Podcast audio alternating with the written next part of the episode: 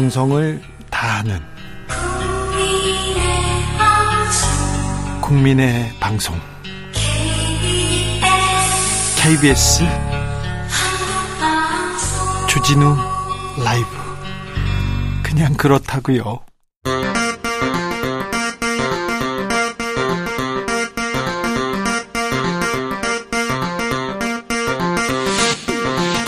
주진우 라이브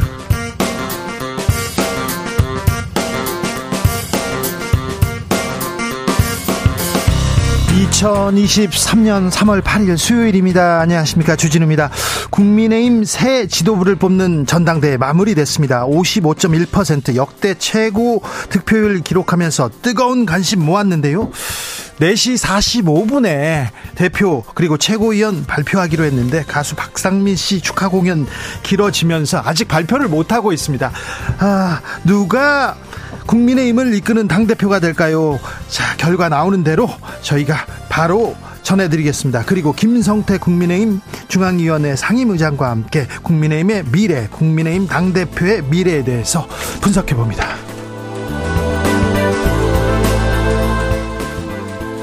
더불어민주당과 정의당이 김건희 여사 특검 추진에 나섰습니다. 수사 대상과 추진 방식 아직 이견이 있지만 방향은 잡았습니다. 정의당이 추진하기로 가닥을 잡았습니다. 왜 정의당은 특검 추진으로 결정했을까요? 그리고 근로시간제도 개편에 대해서는 어떤 생각 갖고 있는지 공동혁신구역에서 들여다봅니다.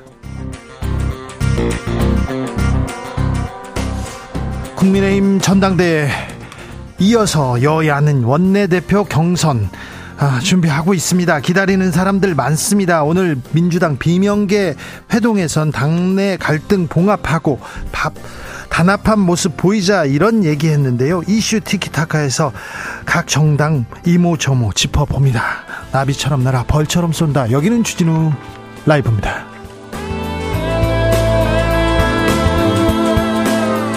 오늘도 자중차에 겸손하고 진정성 있게 여러분과 함께 하겠습니다.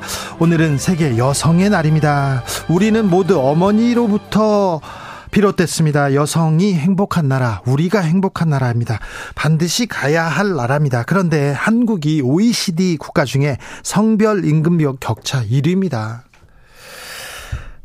한국 여성의 전화에 따르면 배우자 연인에게 살해당한 여성이 작년에만 372명에 이른다고 합니다. 이거는 기록된 그리고 언론에 나온 것만 그렇습니다. 한국에서 여성의 의미 다시 한번 생각해 보게 합니다. 여성이 행복한 나라로 가야 됩니다. 반드시 가야 됩니다. 그런데 어제 방송에서 말씀드렸는데 화장이 안 했어. 살 좀 빼지. 지금 얼굴이 그게 뭐야. 이렇게 외모 지적하는 분들 많다고 합니다. 특히 여성 직장인들 3명 중에 1명 이렇게 당했다 이런 얘기 하는데 아, 회사에서 이런 얘기하면 속상해요. 억울해요. 이런 분들 있죠. 이런 분들 직장에서 괜히 어떤 얘기 듣고 속상했어요 하는 분들이 있는데 아 여기로 보내시면 됩니다. 주진우 라이브에서 다 풀어드릴 테니까 이쪽으로 문자 보내주십시오. 부장님 나빠요, 상무님 나빠요, 사장님 나빠요, 다 저희가 받아드리겠습니다. 아, 샵9730 짧은 문자 50원, 긴 문자는 100원이고요. 콩으로 보내시면 무료입니다. 그럼 주진우 라이브 시작하겠습니다.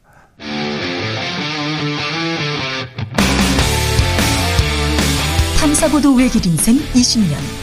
주 기자가 제일 싫어하는 것은?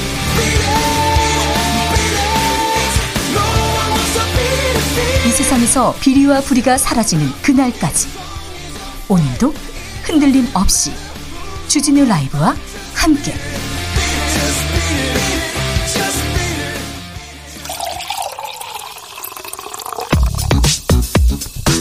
진짜 중요한 뉴스만 쭉 뽑아냈습니다. 주스. 정상근 기자 어서 오세요. 안녕하십니까? 국민의힘 전당대회 소식은 소식이 전에 지는 대로 바로 전해드리겠습니다.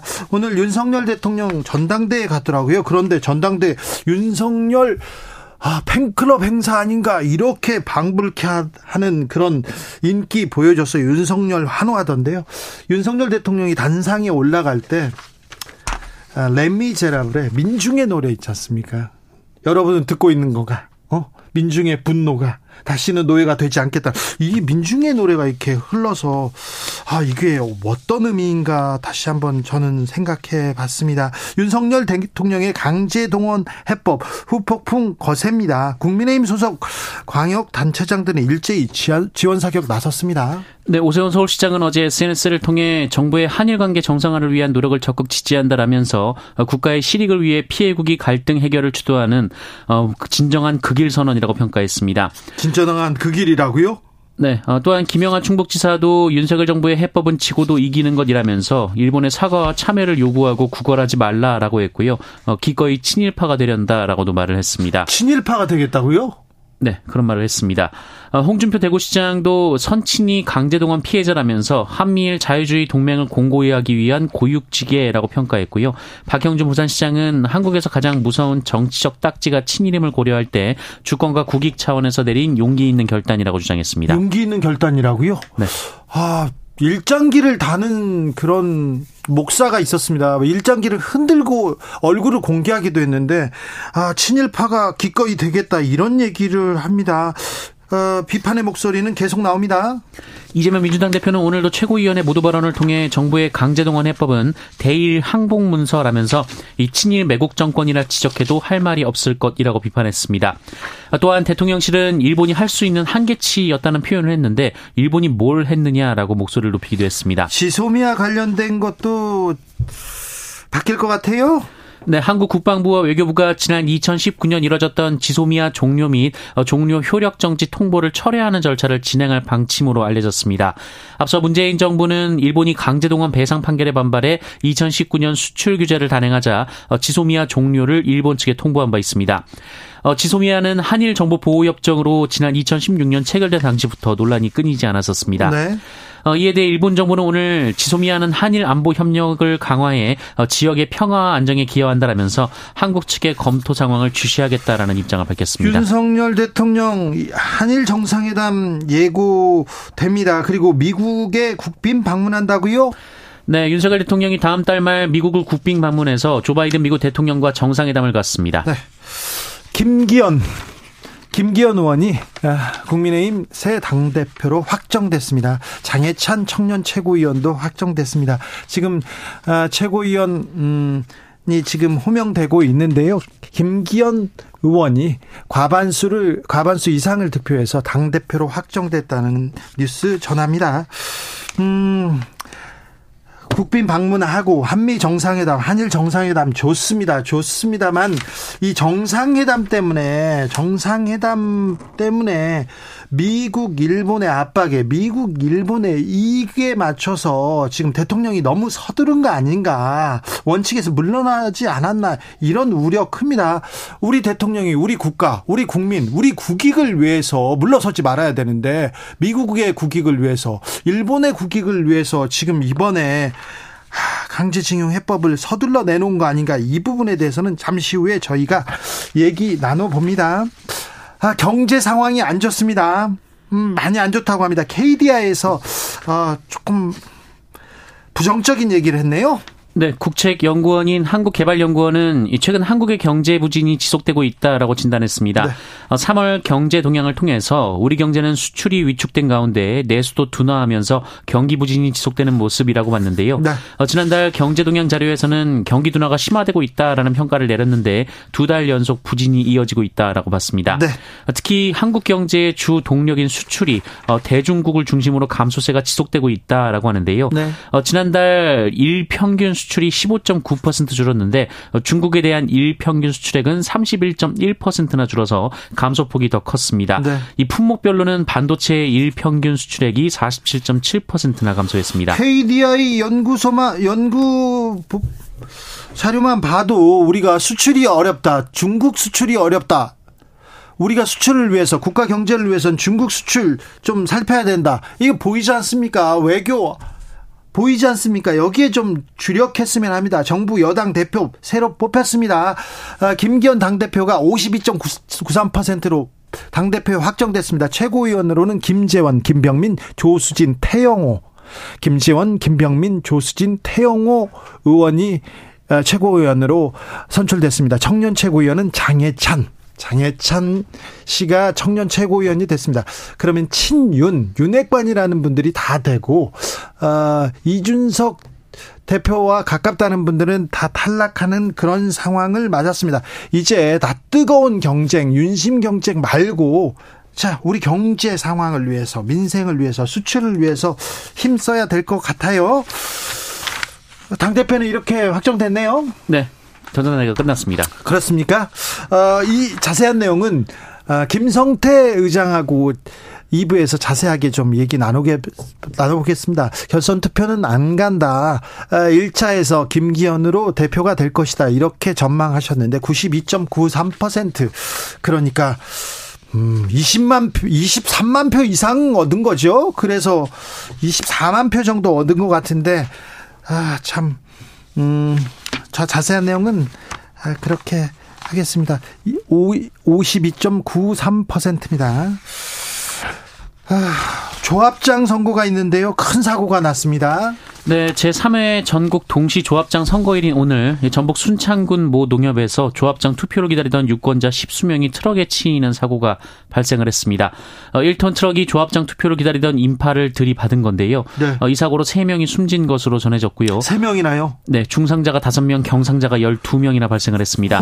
혹시 선거에 좀 선거에 개입하려고 막 그런 사고는 아니었습니까? 그런 사고는 아닌 것으로 보이는데요. 네. 경찰은 현장에서 이 트럭 운전자 74살 A 씨를 현행범으로 체포했습니다. 네. 비료를 싣고 나오던 A 씨가 운전 미숙으로 사고를 낸 것으로 보고 정확한 경위를 조사하고 있습니다. 중국발 입국자에 대한 모든 방역 조치 해제됐습니다.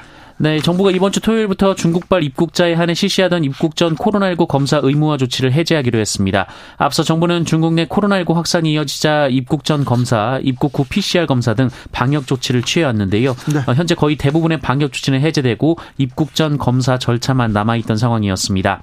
어, 그러나 최근 중국의 코로나19 상황이 안정화에 접어들었고요. 또 국내 중국발 입국자에 대한 입국 후 검사 결과 양성률이 어, 지난 1월 1일 해제 직전까지 0.7%로 낮은 편이었습니다.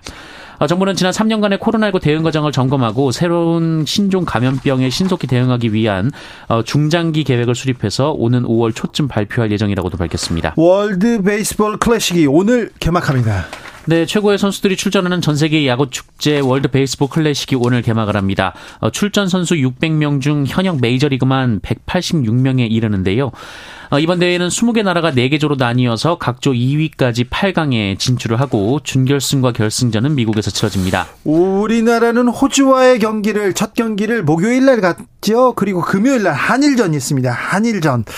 이정우 선수는 강백호 선수는 일본 투수의 공을 어느 정도 때려낼 수 있을지 우리가 일본을 일본한테는 이겨야죠. 뭐 전력상 그런 거 언제 전력이 우리가 난 적이 있었어요. 그래도 이겨야 됩니다. 네. 아무튼 한국 대표 선수들의 선전을 기원하겠습니다. 한일전은 금요일에 치러집니다. 주스 정상근 기자와 함께했습니다. 감사합니다. 고맙습니다. 이번에는 일본전 이겨야 됩니다. 반드시 이겨주십시오. 아, 직장에서 이상한 간섭 받았어요. 억울한 경험 너무 많았어요. 아, 내 월급이 다 이런, 이렇게 영혼값인가. 어, 그런 얘기를 많이 하시는데 9193님께서 부장님이요. 장미란처럼 튼튼한 자네가 생수통 좀 갈지 하는데 상처받았네요. 아, 부장님, 이거 진짜 부장님 이거 나쁘다. 나빴어요. 이 부장님 안 됩니다. 이거 정말 아, 네. 거기에 또 장미란 선수가 왜 나옵니까? 장미란 선수. 2936님, 어이 협력사 여직원이라고 말하는 원청 상무님 너무 싫습니다. 꼭 볼 때마다 협력사 여직원 이렇게 부릅니다. 어이 협력사 여직원. 어이가 들어가는, 어이 이렇게 부르는 사람들 있지 않습니까? 진짜 어이 없는데 이 부분이요. 다 이거 인기가 모독적인 발음입니다. 아니 나이 많이 먹었다고 나이 많이 어이 할아버지 어이 아저씨 이렇게 부르면 좋겠습니까? 이거 잘못됐습니다. 김의중님 거래처나 타사 여직원 무시하는 경향 그대로입니다. 택배 받으러 나간 여직원이 안 들어오길래 뭐 하나 나가봤더니 택배원이 도로명 주소판이 없다느니 수령인 전화를 안 받는 직원을 혼내고 있더라고요. 그러니까 거래처 특별히 대기업에서 중소기업 이런 이런 거 있지 않습니까? 대기업에서 중소기업에 하청 주는데 하청 회사 사람들 막 무시하는 그런 거 너무 싫었어요. 너무 싫었어요.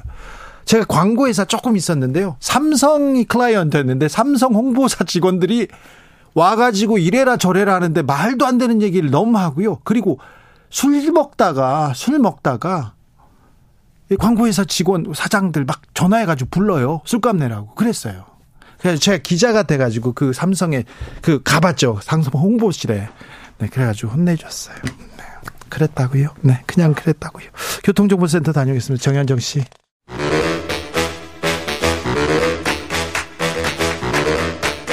이것이 혁신이다. 여야를 내려놓고 관습을 떼버리고 혁신을 외쳐봅시다. 다시 만난 정치 공동 혁신구역.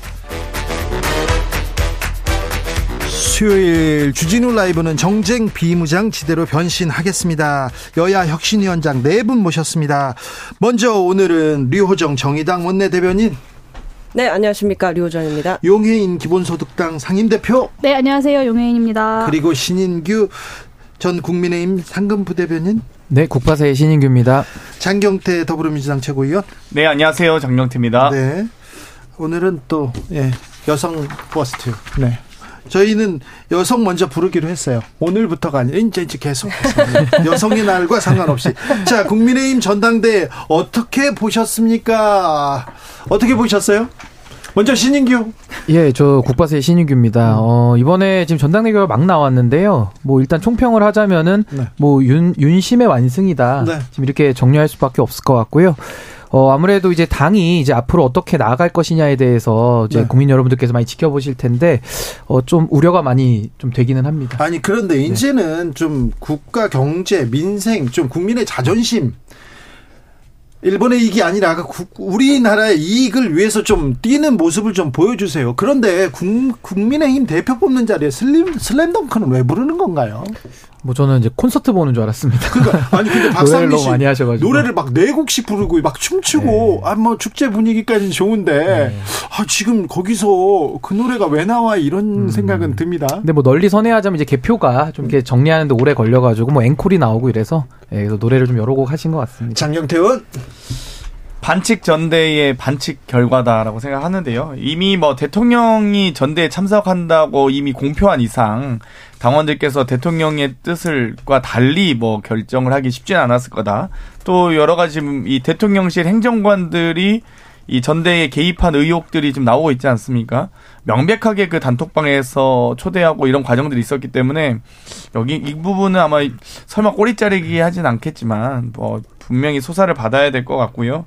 어찌되건 완벽하게 이 윤핵관의 승리였다라고 봅니다. 윤심이라기보다는 전 윤핵관의 승리라고 하고 싶습니다. 류호정원? 뭐 결과가 딱 대통령께서 보시기에 좋으시게 된 거라고 생각하고요. 동시에 좀 중도랑은 멀어졌고 국민과도 이별하지 않았나 하는 생각도 듭니다. 그리고 그 난리를 쳤는데 50% 간신히 넘었다는 건 사실상 또 패배한 거 아닌가 하는 생각도 들어요. 김기현 후보가. 네, 그렇습니까? 네. 용해인 의원? 네, 저는 이번 국민의힘 선거가 길잡이 지도부를 세울 거냐, 그리고 아니면 앞잡이 지도부를 세울 거냐, 이 선택을 하는 선거였다고 생각하는데요. 명확하게 앞잡이 지도부를 세우는 결과를 오늘 우리가 받았다고 생각합니다. 사실, 어, 대한민국 1호 영업사원을 자처했던 대통령님의 워딩이 있었습니다. 그런데 막상 김기현 선본 1호 영업사원을 자처하면서 대통령실 직원들이 불, 그 불법까지 불사해가면서 선거를 치렀는데 뭐 이것과 다른 결과가 나올 수 있었겠냐라는 생각이 좀 들긴 합니다. 어쨌든 윤핵관으로 지도부를 꽉 채웠으니 그 자체로 어 평가 국민들한테 어디 한번 평가받는 시간들이 앞으로 이제 있을 거라고 생각하고요. 그 결과는 굉장히 냉혹할 것이다라고 예상해 봅니다. 국민의힘은 어, 이제 어떻게 될까요? 근데 아무래도 이제 솔직히 윤석열 대통령과 이제 호흡을 맞춰서 일하겠다. 아마 당원들은 그런 식의 좀 대통령이 힘을 실어주자 이 지금 어떻게 보면은 아이디어가 많이 좀 작용을 한 것 같은데 앞으로도 이제 정부가 헤쳐나갈 난관들이 많지 않습니까? 그런 상황 속에서 참 잘해주면은 좋은데 정부가 다 잘할 수만 없지, 없지 않습니까? 그랬을 때 당 내에서 좀 건강한 목소리들이 더 나와주고 내부적인 견제와 균형이 이루어져야 결국은 더 바람직하지 않나. 그리고 총선을 우리가 앞두고 생각하더라도 하더라도 중도와 이런 식으로 결별하는 방식을 가가지고는 또 총선 앞두고서 또 잘못했습니다. 그거 할 겁니다. 그래서 참 그런 상황 속에서 이번에 좀 당원들께서 좀 개혁적인 선택을 해주시기를 정말 진정으로 바랬는데 네. 막상 결과는 또 결과대로 나왔다 보니까 네. 이건 뭐 소위 말하는 천하용인 개가 한 명도 못 들어갔어요. 그래서 음. 상당히 이 결과는 좀 두고두고 좀 뼈아플 것이다. 저는 이렇게 봅니다. 안철수 23.37%, 천하람 14.98% 그리고 황교안 후보는 8.72%를 득표했습니다. 윤심 윤핵관들의 압승이다 이렇게 보는 것이 보는 것이 어, 타당할 듯 싶은데요. 음. 처음부터 끝까지 좀 약간 나, 저는 나 뜨겁더라고요. 난 윤핵관이야. 내가 윤하고 더 친해. 막 이렇게 계속 얘기하다가 너 안 돼. 쟤는 찍어내야 돼. 얘기하다가 나중에는 뭐 얼굴 가지고 뭐 평가하고 막 싸우는데 이게 무슨 당을 이끌겠다는 건지 나라를 이끌겠다는지 전 부끄러웠어요. 뭐 저도 제가 당원의 한 사람이긴 합니다만은 네. 정말 좀 전당대회라는 것이 국민들께 희망을 드려야 되는데 이번에는 뭐 아까 말씀하신 데처럼 그러니까 시작 단계부터 그러니까 이준석 대표 축출부터 해서 오늘의 이 발표 이르기까지 저는 뭐 칭찬할 만한 점이 단 하나도 없었다. 저는 냉정하게 평가합니다. 네. 그래도 좀 어떻게 좀 긍정적인 뭔가를 좀 집어 보자고요. 하나씩은 류호정 의원님. 저도 내심에 천하용인 이 후보들을 좀 응원을 했던 것 같아요. 네. 장경태 의원은 안 했어요. 장경태 의원은 김기현 대표 응원했어요. 저는 공개적으로 김기현 후보를 지지했습니다. 네. 네. 어, 좀 일상적인 언어로 그 정치 이렇게 선거 활동해 나가는 것이 아 저런 건 좀 정의당도 이렇게 좀 배워서 허들을 네. 좀 낮춰야 되지 않나 하는 생각도 좀 들었거든요. 천하 용인이라고 해야 되나요? 그 윤핵관에 대해서 윤석열 대통령 그리고 윤핵관에 대해서 굉장히 강한 비판을 하고 개혁의 길로 가야 된다, 민심으로 가야 된다고 얘기하는 그 목소리도 적지 않았어요. 어, 천하람이 절대 패자가 아니고요. 다른 도전자들도 패자가 아니라고 봅니다. 용혜인 의원? 네, 저는 무엇보다 가장 뭐 긍정적으로 볼 수 있는 것은 윤석열 정부가 출범하고 한 1년 정도 가까운 시간 동안 지금까지 남 탓을 계속해 왔거든요. 뭐 전 정부 탓하고 야당 탓하고 그리고 심지어는 자기 당의 당 대표인 당대 그 이준석 대표마저 내부 총질러다라고 탓하면서 뭐 끊임없이 바, 다른 외부 세력들이 발목을 잡는다 뭐 이런 식으로 대응을 해왔는데 이제 어, 여당만큼은 윤핵관으로 꽉 채워진 만큼 어, 냉정하게 윤핵관의 어떤 정치적 실력을 평가받는다는 점에서는 뭐 그나마 좀 긍정적이라고 볼수 음. 있을 것 같습니다. 그렇죠. 네, 네. 이제는 실력을 보여줘야 됩니다. 이제 능력을 감추지 말고 좀 보여줘야 됩니다. 일본한테만 보여주지 마시고요. 자, 김건희 특검. 그리고 대장동 특검 두 특검법의 운명은 어떻게 될까요? 일단 정의당에서 정의당에서 입장을 선언해서 특검 얘기를 하기 시작했습니다. 네, 뭐 이게 사실 오늘 네 명이나 초대를 하셔가지고 길게 답변하면 안 될 것 같은데 답변해도 이, 네, 됩니다. 이거면 네. 조금 길게 설명을 네. 드릴게요. 우선 정의당은 선회를 한 게 아니라 네. 일관된 입장을 계속 견지하고 있는 거거든요. 네. 뭐 민주당이라 뭘 하고 있는 것도 아니고 법안도 다 각자 내지 않았습니까? 어, 다만 이제 쌍특검이라니 프레임 안에서 김건희 특검법을 패트에 태우는 건 좀 반대를 했었고 검찰 네. 수사를 지켜보자라는 입장이었는데 이번 월요일에 저희가 의원단이 모두 모여서 대검에 항의 방문을 했습니다. 그래서 수사 경위를 물어보고 뭐 소환 조사를 할 계, 계획이냐 아니면 뭐 이미 뭐 시도를 했는데 안 온 거냐 뭐, 뭐 이런 상황들을 다 물었는데 그저 모른다 뭐 중앙지검이 잘 하고 있을 거다 정말 그 책임 없는 태도로 일관하는 그 비공개 면담이었는데 사실 비공개인 것도 별로 이렇게 의미가 없을 정도로 어, 무의미한 대화들이 좀 오갔거든요. 그래서 전혀 의지가 없다는 걸 확인을 했고, 이제 국회가 가진 권한을 좀 행사해야 된다. 그렇게 판단을 한 거죠. 어, 이번 특검 국면에서 지금 이 상황 자체, 뭐 부실 수사에 대한 뭐 이런 상황 자체가 잘못되었다는 국민들의 생각이 있고요. 정의당도 동의를 하고 있고 문제를 자 바로잡을 방법이 이제 더 이상 없고 뭐 국회에도 그 방법이 있다면 바깥에선 더 이상 국회에 있다면 국민들께 최선을 다했다고 말할 수 있을 만큼 해야 한다고 생각하거든요. 그 네. 중에 하나 이제 특검인 거고요. 이번 특검 국면에서 양당과 달리 정의당은 사실 재척 사유가 없습니다. 뭐 한다고 해서 뭐 정쟁하냐 마냐 뭐 이런 의혹을 저희가 뭐 들을 것도 아니고요. 그렇기 때문에 이제 중립성이나 공정성 시비가 걸리지 않게 이 국면을 좀 이끌어 나갈 수 있다고 생각을 하고 제3 정당에게 어, 시민들께서 좀 더 많이 역할을 기대해 주시면 좋을 것 같아요. 뻔히 그 정쟁으로 뭐 비하될 내용을 뭐 들고 나오면 사실 시민들도 피로감만 느낄 거거든요. 이제 앞으로 일이 되게 하는 결과가 좀 어, 내, 내보일 수 있는 그런 내용들을 어, 국회에 좀 제시를 해 나갈 거고요. 매 상황들을 성실하게 이제 시민들께 공유하겠습니다. 어, 네. 시대전환 조정은 대표가 썩는다 이러면서 신랄한 비판을 했던데 그건 어떻게 생각하세요? 아, 조정훈 의원님이 저랑 이제 전반기에 상임위 같이 있기도 해, 했고, 뭐 좀 개인적으로는 좋아하는 분이라 제가 좀 심하게 말하기는 싫은데요. 네. 저희 당원들이 또 듣고 계시기 때문에 한 말씀 안 드릴 수가 없는 것 같아요. 이 정의당은 민주당의 사탕을 받은 적이 없습니다. 주신 적 없잖아요. 그죠? 그렇죠. 맨날 뒤통수만 얻어받았죠. 그리고 조정은 의원님이야말로 민주당 사탕으로 국회 들어오신 거 아닙니까? 더불어 시민당 출신이시잖아요. 조정은 의원님이 받은 그 사탕도 정의당한테는 뒤통수였습니다. 그것만 좀 알아주시면 좋겠네요. 아, 네. 이효정 의원이었습니다. 상당히 아프게 네. 들리네요. 근데 어찌됐건 이제 저는 정의당과 뭐 이 논의 과정에서 정의당의 입장이 달라진 적은 없다고 생각해요. 그러니까 아, 기본적으로 그래요? 국민들께서 50억 틀 50억 클럽이 왜 무죄인지 설명을 듣고 싶거든요. 도이치모터스 주가 조작에 왜 무혐의인지 실수로 막 이익이 수십억 나는 것에 대해서 당연히 의구심을 가질 수밖에 없죠. 호바나 컨텐츠는 또 왜 무혐의인지 막 갑자기 대기업들이 나타나서 후원을 막 선뜻해요. 이런 거 당연히 좀 조사할 필요가 있죠. 그러니까 저는 뭐 김건희 특검이 중요하다, 뭐 이렇게 대장동 특검이다 이렇게 워딩 장사를 하지 말고 50억 클럽 특검, 도이치모터스 특검 뭐 이런 식으로 딱 그냥 명확하게 범죄 행위와 대상에 대해서 특정해도 된다고 생각합니다. 그래서 뭐 민주당의 안이 꼭 옳다 저도 주장할 생각 없고요. 충분히 협의 과정에서 보다 더 이 좀 수용 가능한 안으로 또 제대로 수사하는 게 제일 중요하다고 보거든요. 국민들이 왜 이게 무죄고 무혐의인지 궁금해하시기 때문에 그 진실을 밝히는 특검이 됐으면 좋겠습니다. 여기는 네, 어, 저는 이제 상황상 예전과 지금이 이제 달라진 것은 없지만 그럼에도 불구하고 이 김건희 여사 특검, 도이치모터스 특검에 대해서 정의당이 협조 그 입장을 좀 바꾼 것은 긍정적으로 보고 또 환영한다고 말씀을 먼저 드릴게요. 그리고 그러나 어쨌든 정의당도 협상의 측면에서 이 민주당 이중대 탈피라는 정치 전략이 있었던 것이라고 저는 보, 봅니다. 그래서 저는 우리가 이 특검에 동의하는 정당들이 쌍특 특검을 왜 해야 되냐로 다시 돌아가야 된다고 생각하는데요.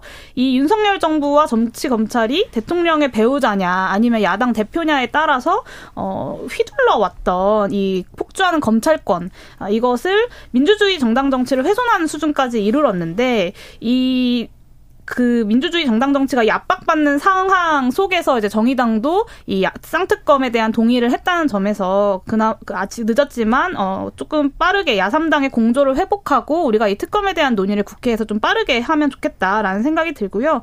조정원 의원님한테 한 말씀 드리고 싶은데요. 센 말로 주가 올릴 생각하지 마시고 논의에 좀 더 진지하게 임하셨으면 좋겠습니다. 신인규 대변인. 예, 뭐 저는 이제 국민의힘 입장에서는 사실 뭐 특검에 대해서 좀 소극적으로 나올 수밖에 없지 않겠나 싶기는 한데 이게 좀 상식적으로 생각하면 될 일 같아요. 그러니까 예를 들면 이재명 대표에 대해서 이제 국민의힘에서 늘 얘기했던 것이 떳떳하니까 이제 수사 받아라 이제 늘 이런 얘기를 해왔거든요.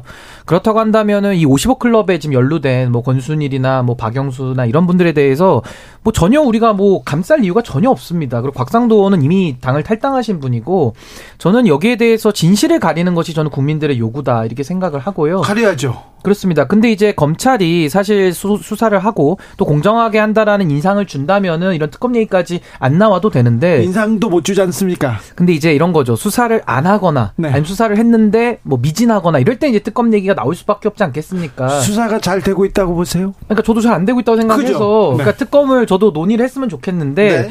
결국에는 이제 이런 특검이라는 것이 늘 일상화되면 안 되지 않겠습니까? 네. 그래서 이번에는 요 특검을 좀 논의는 하되 저는 민주당에서도 뭐 협상의 카드로 이렇게 내셨다고 생각을 하는데요. 또 대장동 이러면 또 그 소급해가지고 그 부산저축은행부터 해가지고 또 계속 이런 식으로 수사 범위를 넓히지 않습니까? 게다가 특검 추천도 또 민주당이 추천하도록 이렇게 안을 내셨어요. 그러니까 이런 것들은 뭐 협상을 위한 뭐 그런 지렛대로 저는 생각을 하고 결국에는 좀 공정하게 해서 결국 이 사태의 진실을 밝히는 것이 저는 국민들의 요구다. 없다. 거기에 정치권이 전 마땅히 응, 답해야 된다. 저는 이렇게 봅니다. 그런데요. 법사위원장 아, 여당입니다. 국민의힘 법사위원장 그리고 대통령 거부권도 있는데 아, 민주당이 두 특검 과연 이뤄낼 수 있을까요? 지금 지금 김건희 특검, 대장동 특검, 지금 50억 클럽 특검으로 바뀌긴 했습니다만 이 얘기한 지가 1년 반이 됐거든요. 1년 반 동안 수사를 제대로 안 한 검찰의 책임도 전 있다고 보고요. 예. 뭐 여러 가지 쟁점이 남아 있습니다만 뭐 저는 세부 내용은 말씀드리진 않겠지만 뭐 예를 들면 지금 교섭단체, 비교섭단체 이런 추천 논쟁도 전 협의해서 하면 좋을 것 같아요. 뭐 꼭 민주당이 추천한 검사가 옳고 뭐 정의당이 옳고 이런 논쟁은 아닌 것 같고요. 최대한 이 공감대가 있는 분으로 잘 모셔서 원만한 수사 범위와 대상을 특정해서 제대로 진실을 밝히는 게 중요하지 권한 싸움까지 뭐 권한 뭐 어떤 다툼으로 보여지진 않았으면 좋겠다 이런 부분이고요. 네. 또 논의 과정에서도 뭐 예를 들면 뭐 도이치모터스만 할 것인지 아니면 코바나 컨텐츠 확대할 것인지 이 논쟁도 아마 분명히 수사 과정에서 물론 수사 대상을 특정해야 됩니다만 분명히 국민들의 의구심을 자극하는 이런 진실들이 또 많이 공개될 가능성이 높기 때문에 네. 단한 차례도 소환하지 않고 단 한 차례도 지금 김건희 여사에 대한 수사는 없기 때문에 네. 이런 부분에 대해서는 뭐, 뭐 검사가 누구냐 문제는 아닌 것 같습니다. 아, 최순실, 박 박근혜 최순실 국정농단 특검을 보면 그 민주당과 국민의힘도 그렇지만 제3당의 역할이 큽니다. 어, 그 당시에 민주당에서는 조승식 전 검사를 이렇게 추천했고요. 국민의 당에서 박영수 특검을 추천했습니다. 그래서 박영수 특검을 어, 박근혜 대통령이 이렇게 낙점을 했죠. 선정을 해서 어, 그 국정농단 특검이 진행됐었는데 이번에도 정의당이 어떤 생각을 갖느냐에 따라서 굉장히 좀 중요한 어, 향방이 가려질 것 같습니다. 어, 이번에도 정의당 이번에는 이제 정의당이 좀 더 적극적으로 어 안을 제시할 테니 어 다른 당들이 좀 수용을 해 주십사 하는 뭐 그런 생각을 좀 가지고 있습니다. 어떻게든 시민들께 계속 정쟁한다라는 그런 피로감을 주지 않고 네. 어 그리고 이게 일이 되게 하는 방식, 결과물을 내놓을 수 있는 방식으로 좀 가야 한다고 생각합니다. 네. 네. 속보 알려드리겠습니다. 산림청에서 지금 경남 합천군 산불 확산으로 산불 3단계 발령했습니다. 다시 말씀드립니다. 산림청에서 경남 합천군 산불 확산으로 산불 3단계 발령됐습니다.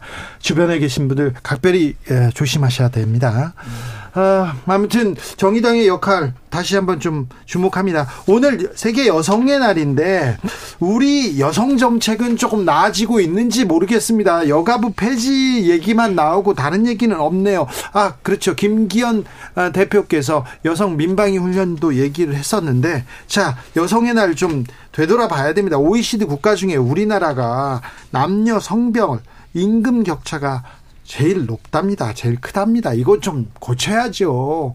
자, 국민의힘 어떻게 고치려고 합니까? 예, 근데 저는 사실 여성의 인권을 이제 더 신상하자는 거에 대해서는 전 이견이 없다고 봅니다. 당연히 뭐 국민의힘도 유권자의 반이 남자고 반이 여성 아니겠습니까? 그러니까 그거에 대한 오해는 없었으면 좋겠고 다만 이제 여성가족부에 대해서는 그런 여성가족부라는 특임 부처를 계속 놔둬가지고 오히려 여성이라는 그 존재를 오히려 여가부가 더 이렇게 소위 말하는 가두고 있다라는 그런 인상도 있는 거거든요. 그러니까 예를 들면 여성가족부의 그런 기능적 해체를 통해 가지고 전 부처에서 더 여성 정책을 더 잘할 수도 있다 이런 방안들을 내는 거기 때문에 이것은 어떠한 무슨 정치적인 논쟁으로만 생각할 것이 아니라 아니, 신인규 대변인 담당자를 없애면 다른 사람들이 골고루 그걸 또 일을 잘 볼까요? 아니 근데 여가부가요. 뭐 오늘 여가부 토론한 날은 아니지만은 여가부의 존치로 인해 가지고 여성 인권이 후퇴했다라는 얘기도 많아요. 그러니까 이거에 대해서는 어떠한 그 하나의 면만 보고서 판단할 건 아닌 것 같고 예. 어쨌든 오늘 여성의 날이니까 저도 네. 이 나라의 여성들이 다 행복했으면 좋겠습니다.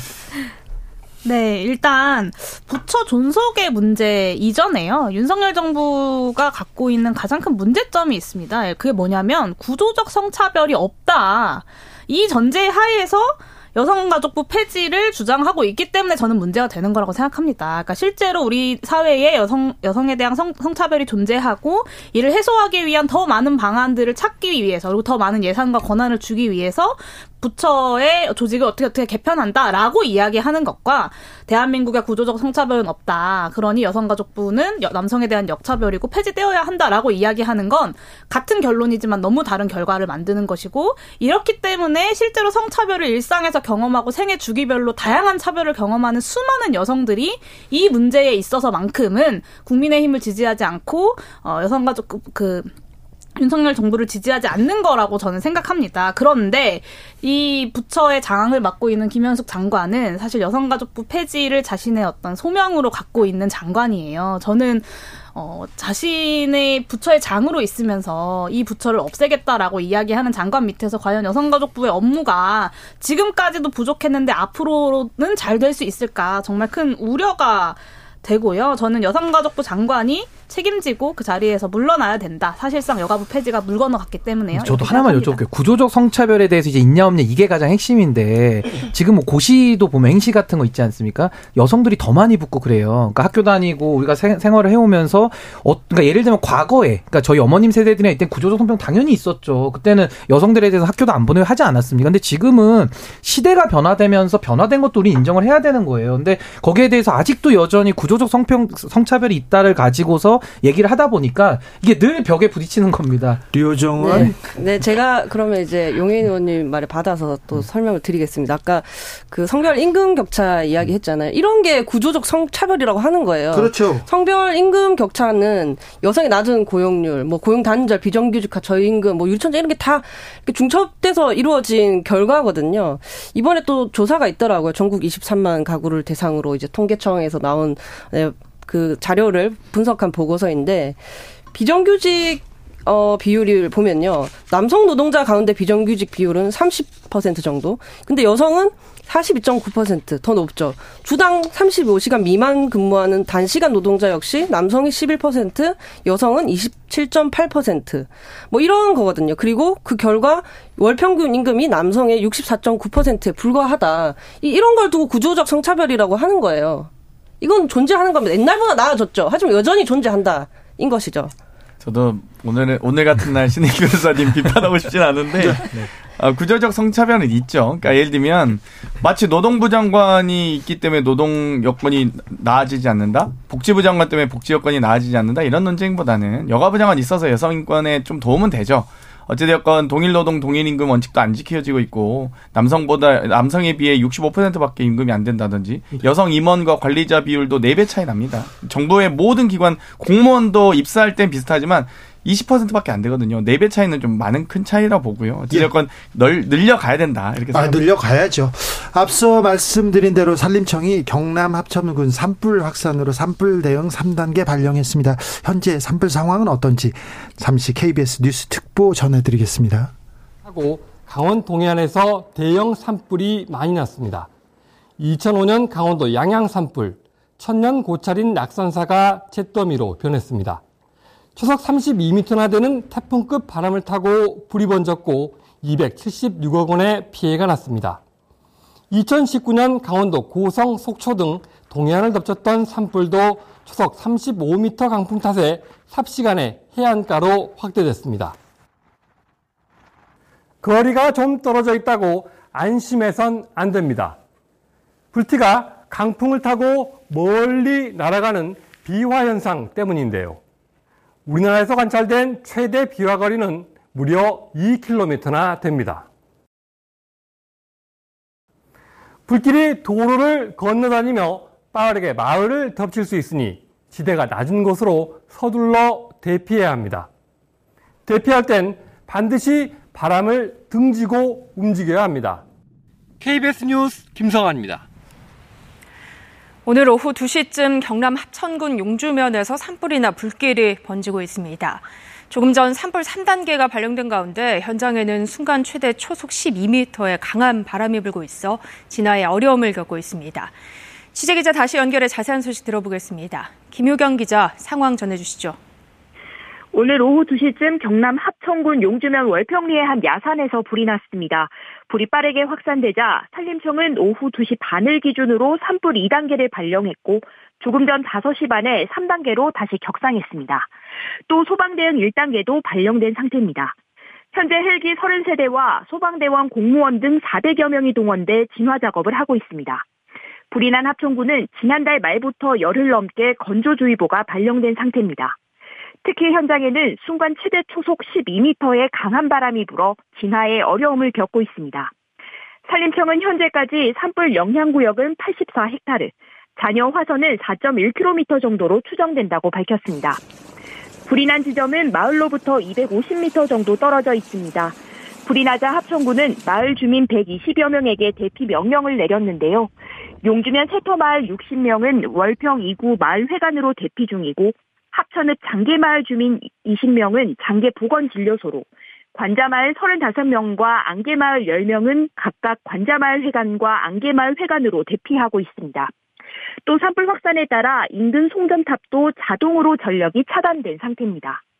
산림당국은 민가로 불이 확산하는 것을 막기 위해 방어선을 구축하는 한편 해가 지기 전에 주부를 잡는 데 총력을 기울이고 있습니다.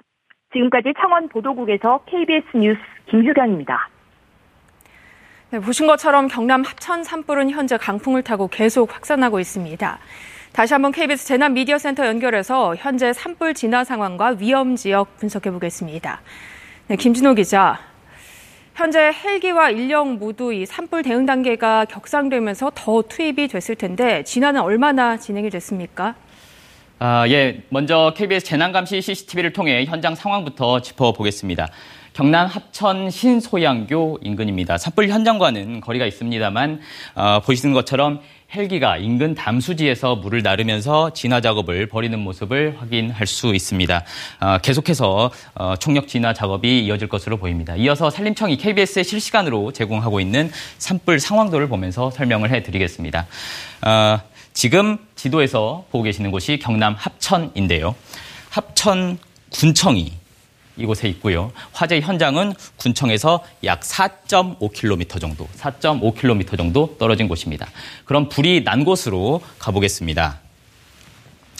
빨간색으로 표시된 곳이 불의 띠, 즉 화선이라고 부르는 곳인데 현재 산불이 어디까지 퍼져 있는지 확인할 수 있습니다. 이곳에 나타나지는 않습니다만 노란 선은 불이 꺼진 곳으로 나타나야 하는데 아직까지 나타나지 않고 있습니다. 현재 진화율 10% 정도라는 게 산림당국의 설명이었고요. 오후 2시쯤에 지금 이 산불이 시작이 됐으니까 현재 3시간 반 정도가 지났습니다. 보시는 것처럼 진화가 안 된 빨간색 구역이 훨씬 많습니다. 이 일대에는 현재 건조주의보가 내려져 있는 데다 바람도 상당히 강해서 진화에 어려움을 겪고 있습니다. 네, 불이 난 곳의 지형은 어떤 곳입니까? 어, 예, 불이 난 산의 나무 분포, 그러니까 수종이 이번 산불의 단계를 급속하게 올린 배경 중 하나로 보입니다. 어, 산불이 시작한 곳인 산 아래에서 한번 보겠습니다. 산 아래에서 정상까지 예, 대부분의 수종이 대부분의 수종이 침엽수 단일 수종으로 단조로운 곳입니다. 이곳에는 침엽수가 대부분인데 침엽수의 경우 불이 났다 하면 어, 나무의 기둥 부분을 넘어서 줄기 끝 부분까지 타는 경우가 많습니다. 이것이 산불을 키우고 있는 요인인 셈인데요. 계속해서 산의 높이도 보겠습니다. 이곳 바라지점은 해발 200m 정도의 야산인데요. 어, 바람이 보시는 것처럼 북쪽으로 불고 있다고 말씀을 드렸습니다. 산 정상 쪽으로 빠르게 번지고 있는 모양새입니다. 어, 불이 번진 산의 정상의 고도 400m 정도로 확인이 됩니다. 어, 이 때문에 산불 100, 주민 125명이 대피 중입니다. 지금까지 현재 강, 경남 합천 산불 상황 뉴스 특보 전해드렸습니다. 음, 주 52시간 근무제였어요. 그런데 주 69시간까지 일할 수 있도록 하겠다. 정부가 개편안을 발표했습니다. 어떻게 들으셨습니까? 정의당은 이게 주 69시간이 아니에요. 주 80.5시간입니다. 주 7일 기준으로 하면. 네. 네. 그래서 이 지금 이 크런치 모드 부활법 내지 과로사 조장법이거든요. 즉각 철회해야 되는 거고요. 뭐 이게 거의 사용자 편의에 맞춰놓고 노동자 선택권을 확대했다는 말을 하시는데 이거는 거짓말입니다. 노동조합 조직률이 우리가 14.2%밖에 안 되는 이 현실에서 어떤 노동자가 노동 시간을 이렇게 선택할 수 있겠어요? 이건 거의 망상이라고 보고요. 어, 저희가 뭐 국회에 인구 투기가 생겼고 인구 위기다 해가지고 인구 투기가 생겨 있는데 출생률도 지금 0.7명대까지 떨어졌지 않습니까? 네. 이래가지고는 택도 업체 해결 못하죠 이런 것들. 그 이렇게 되면 이제 집에 와서 잠만 자야 되거든요. 그리고 주말에 시간 나면 어, 병원 갔다가 빨래하고 나면 다 없는 거예요. 국민의힘은 저, 저 노동자들이 젊은 그 또 근로자들이 열심히 일하는데 그래서 주말에 하루는 거의 기절하듯 쉬어야 되는데 그런 현실을 좀 고려하고 는 있는 거죠. 근데 뭐 이게 뭐 노동 시간을 더 늘려서 뭐 더 과로 사회를 만들자 뭐 그렇게까지 정부가 생각하면서 정책을 썼겠습니까? 그게 아니라 좀 기존에 52시간이 갖고 있었던 그런 제도적 경직성을 좀 더 뚫어보자 이런 차원에서 이제 제시가 된 것인데 뭐 젊은 인구들의 그런 뭐 젊은 노동자들의 그런 불만 불만이나 여러 가지 우려도 저는 목소리 귀 기울여 들어야 된다고 생각하고요. 다만 이것이 어떤 뭐 임금 착취나 이렇게 가기는 좀 어려운 것이 지금 뭐 노동청 같은 데에서도 뭐 예를 들면은 뭐 그 근로기준법 위반에 대해서도 상당히 강하게 5개 사업주도 규제하고 있지 않습니까? 그렇기 때문에 다소 이 제도의 취지는 좀 살려 나가면서 또 부족한 부분들이 있다고 한다면은 그런 의견도 저는 폭넓게 수렴하는 것이 옳다 저는 이렇게 봅니다. 네, 장경태원. 저는 과로사 국가 선포식인 줄 알았습니다. 방금 이 류호정 의원님이 얘기하셨듯이 최대 80.5시간까지 늘어나게 되는데요. 이 기준 69시간으로만 계산해도 오전 9시부터 새벽 1시까지 근무하고 2시에 취침하고 나서 7시에 기상해야 되는 이거 이 생활을 계속 반복해야 되는 시간표거든요. 온라인에서도 이미 떠돌아다니고 있습니다만 주 69시간도 이 정도인데 주 68시간이던 2016년에는 연 354명 매일 한 명꼴로 과로사가 발생했습니다. 그렇기 때문에 도저히 저는 69시간도 감당할 수 없는 시간이다. 오히려 더 60, 현재 이 64, 이 과로사 인정 시간이 주 64시간인데 60시간 이내로 하는 것이 권고거든요. 그렇기 때문에 부디 52시간을 못 지키게 못 지키시더라도 생명의 위협이 되지 않는 수준에서는 노동 시간 좀 책정했으면 좋겠다. 아무리 양보해서 제가 지금 50보 100보 양보해서 말씀드리는데 60시간은 안 넘기셨으면 좋겠습니다. 장경태 의원은 대통령부터 출근 시간 지키고 대통령실부터 새벽, 새벽 1시까지, 1시까지 근무하라고 네. 그렇게 얘기하셨더라고요. 용인 의원? 네, 이제 대통령께서 선거 시절에 120시간 이야기 하시지 않았습니까? 했죠. 네, 이게 아마 뭐 본인의 입장에서는 국민들을 좀 봐. 봐준 건지는 잘 모르겠지만 사실 지금 대한민국 노동자들이 전 세계에서 가장 길게 일하고 있는 노동자들입니다. 이게 몰아서 쉴 수 있게 하겠다는 건데 죽기 직전까지 쥐어짜고 몰아서 쉬라고 하면 그 쉬는 시간이 쉬는 시간이겠습니까? 제가 국정조사 할 때 딱 두 달 정도 이 커뮤니티에 올라오니 69시간 근무 시간표 있잖아요. 이거대로 살아봤거든요. 두 달 일하면 정말 몸이 축납니다. 그리고 이거는 세계적인 추세로 봐도 퇴행인데요. 선진국들에서는 35시간 넘, 주 35시간 넘어서 주 4일째 실험까지 시작하고 있거든요. 근데 한국은 20세기 초반의 수준으로 돌아가겠다라는 분명한 퇴행이다라고밖에 볼 수 없습니다. 네. 한국 노동자들이요. 30대 40대 때 주말을 어떻게 보내나 이렇게 하지 않습니까? 하루는 거의 잡니다. 시체처럼 잡니다. 정말. 근데 왜 그런가 봤는데 월화수목금 너무 장시간 노동에 출퇴근 시간에 너무 많은 시간을 노동에 빼앗겨 가지고 하루는 그렇게 잘 수밖에 없는 상황이더라고요. 이제 50살, 60살 되면 그때는 조금 잠을 안 자더라고. 왜 그런지 아세요? 잠이 없어져서 그래요. 잠을, 잠이 충분해서가 아니라, 아, 그런데 너무 많이 일하는데, 지금 일자리가 또 부족해서 오히려 노동 시간을 줄여서 조금 이걸 나눠야 되는데, 이런 얘기도 있는데, 계속해서, 계속해서 지금 근로 시간은 늘어날 기미를 보입니다. 이거 사장님들 일 시킬 권리만 이렇게 너무 강조하는 거 아닙니까 윤석열 정부? 그러니까 이제 아무래도 이게 현실에서 제도적으로 운영되다 보면은 이제 그런 부작용들이 좀 나올 수는 있는데요. 일단은 지금 고용노동부에서 발표한 이 제도의 취지 자체는 그 동안에 52시간이 갖고 있었던 그런 경직성을 좀 깨고 네. 조금 더 일이 좀 할 수 있을 때 좀 몰아서 하면서 또 쉴 수 있을 땐 좀 쉬자. 근데 이제 거기에 대해서는 막상 현실적으로 지금 주어진 휴가 쓰는 것도 쉽지 않은데 이런 식으로 탄력 적으로 했을 때 그게 가능하겠느냐 뭐 이런 것들 지금 문제 제기도 있는 거거든요. 근데 저는 글쎄요 이거에 대해서 지금 정부가 지금 추진하고 있는 노동의 유연성이라든지 여러 가지 제도적 목표를 달성하는 하나의 이제 방법들로서 제시를 하는 거기 때문에 조금 더 그런 문제점들에 대해서는 더 보완을 해가면서 저는 이것이 뭐 강제징용 하듯이 확 밀어붙이면 안 된다. 저는 그렇게 봅니다. 아, 그럴까 봐요. 지금 그럴까 봐요. 미리 노, 말씀드렸습니다. 노동 개혁이라고는 하는데 윤석열 정부의 노동 개혁이 지금 노조와 강력하게 이렇게 부딪히는 게 아니죠. 노조를 거의 이렇게 공격하는 거. 그다음에 노동계와 각 세우는 거. 이게 해결 방안은 아닐 텐데요. 류정원. 뭐 지금 윤석열 정부 같은 경우 노조를 좀 주적이라고 생각하는 것 같아요. 기승전 노조가 문제란 인식이 좀 지배적인 것 같고요. 그 뭐 아까 말씀하셨지만 후보자 시절에 주 120시간 노동 발언을 시작으로 해서 뭐 중대재해기업처벌법 뭐 규제 완화라든지 미래노동시장 연구의 그 권고안 바탕으로 나온 계약안들 보면 사용자 단체의 오래된 수건 사항들을 좀 처리해주는 민원 부서장이 된 거 아닌가 하는 생각이 들거든요. 이렇게 하면은 노동자가 2천만 명이 넘는데 이분들을 모두 적으로 돌리고 탄압 모드로 일관하는 게 바람직한가? 절대 그렇지 않고요. 어, 국민들이 불행해집니다. 너무 많이 일을 하고, 네. 너무 많이 다치고 하면요. 의원? 네, 저는 노조 때리기로 흥한 정부, 노조 때리기로 망한다는 말씀을 꼭 드리고 싶습니다. 뭐 노동개혁을 외치면서 또 노동계를 어떻게든 각을 세우고 싸워보려고 하는 정부의 태도가 계속되고 있는데요. 저는 노동자를 탄압해서 끝이 좋았던 정부가 단 하나도 없었다는 점을 윤석열 대통령께 정말 진심으로 호소드리고 싶고요. 어, 노동자 국민이랑 싸우는 게 아니라 국민 통합을 해내는 것이 대통령의 역할이다라는 점을 오늘 이 자리에서 뭐 정, 속한 정당을 떠나서 정말 대통령 께 호소드리고 싶습니다. 신인규, 장경태 두 분은 인사하세요 그냥. 시간 다 됐어요. 다 됐습니다. 네.